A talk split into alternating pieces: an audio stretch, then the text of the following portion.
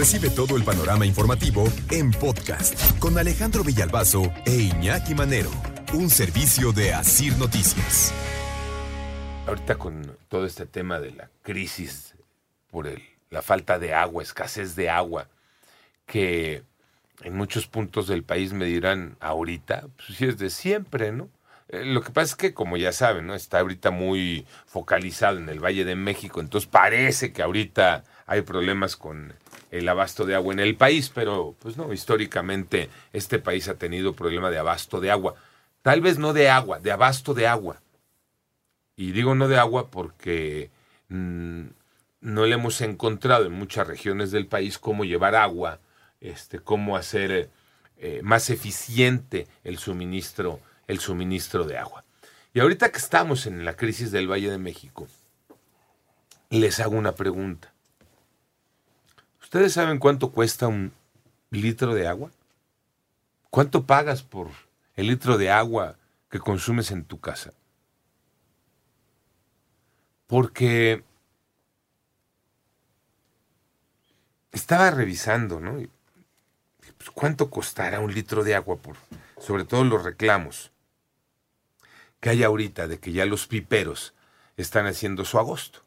Este, que la pipa de agua la están vendiendo en los 1100 y los 1400, hasta 2000 pesos. ¿Cuántos litros de agua van en esas pipas? En promedio son eh, 10 mil litros. Una pipa de 10 mil litros es la que están vendiendo en esos 1100 en esos 1.400, en esos 2.000 pesos.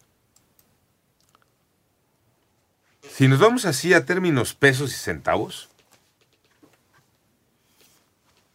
pues el agua es regalada. Prácticamente regalada en este país. Y ahí les digo el por qué. Porque si una pipa de 10 mil litros te la venden en 1.100 pesos, estarías pagando 11 centavos por cada litro.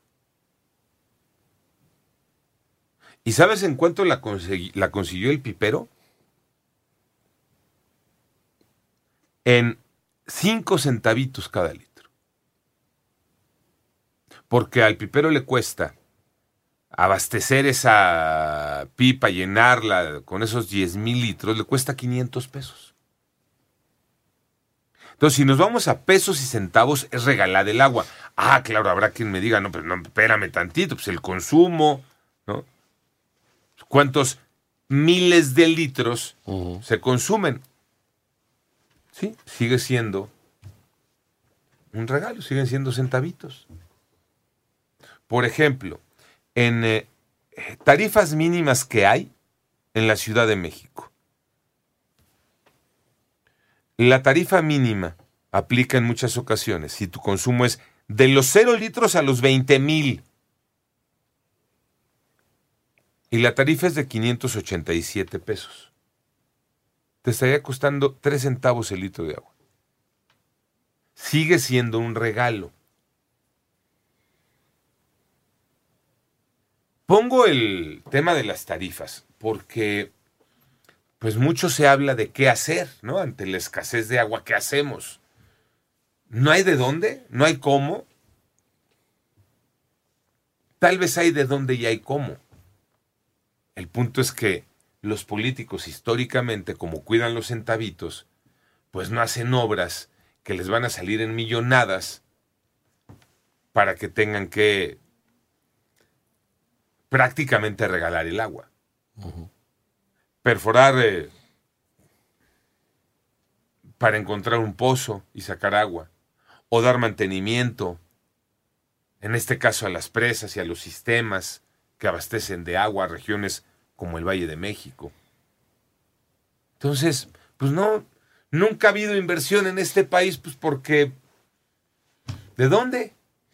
Sí, solamente los particulares son los que hacen la inversión de poder hacer un pozo y eso lo pagan con su propio dinero. Pero en cuestión de políticas públicas no. Y es que también nos toca jugar con una realidad geográfica. México está en, una, en un lugar de transición en el trópico, finalmente.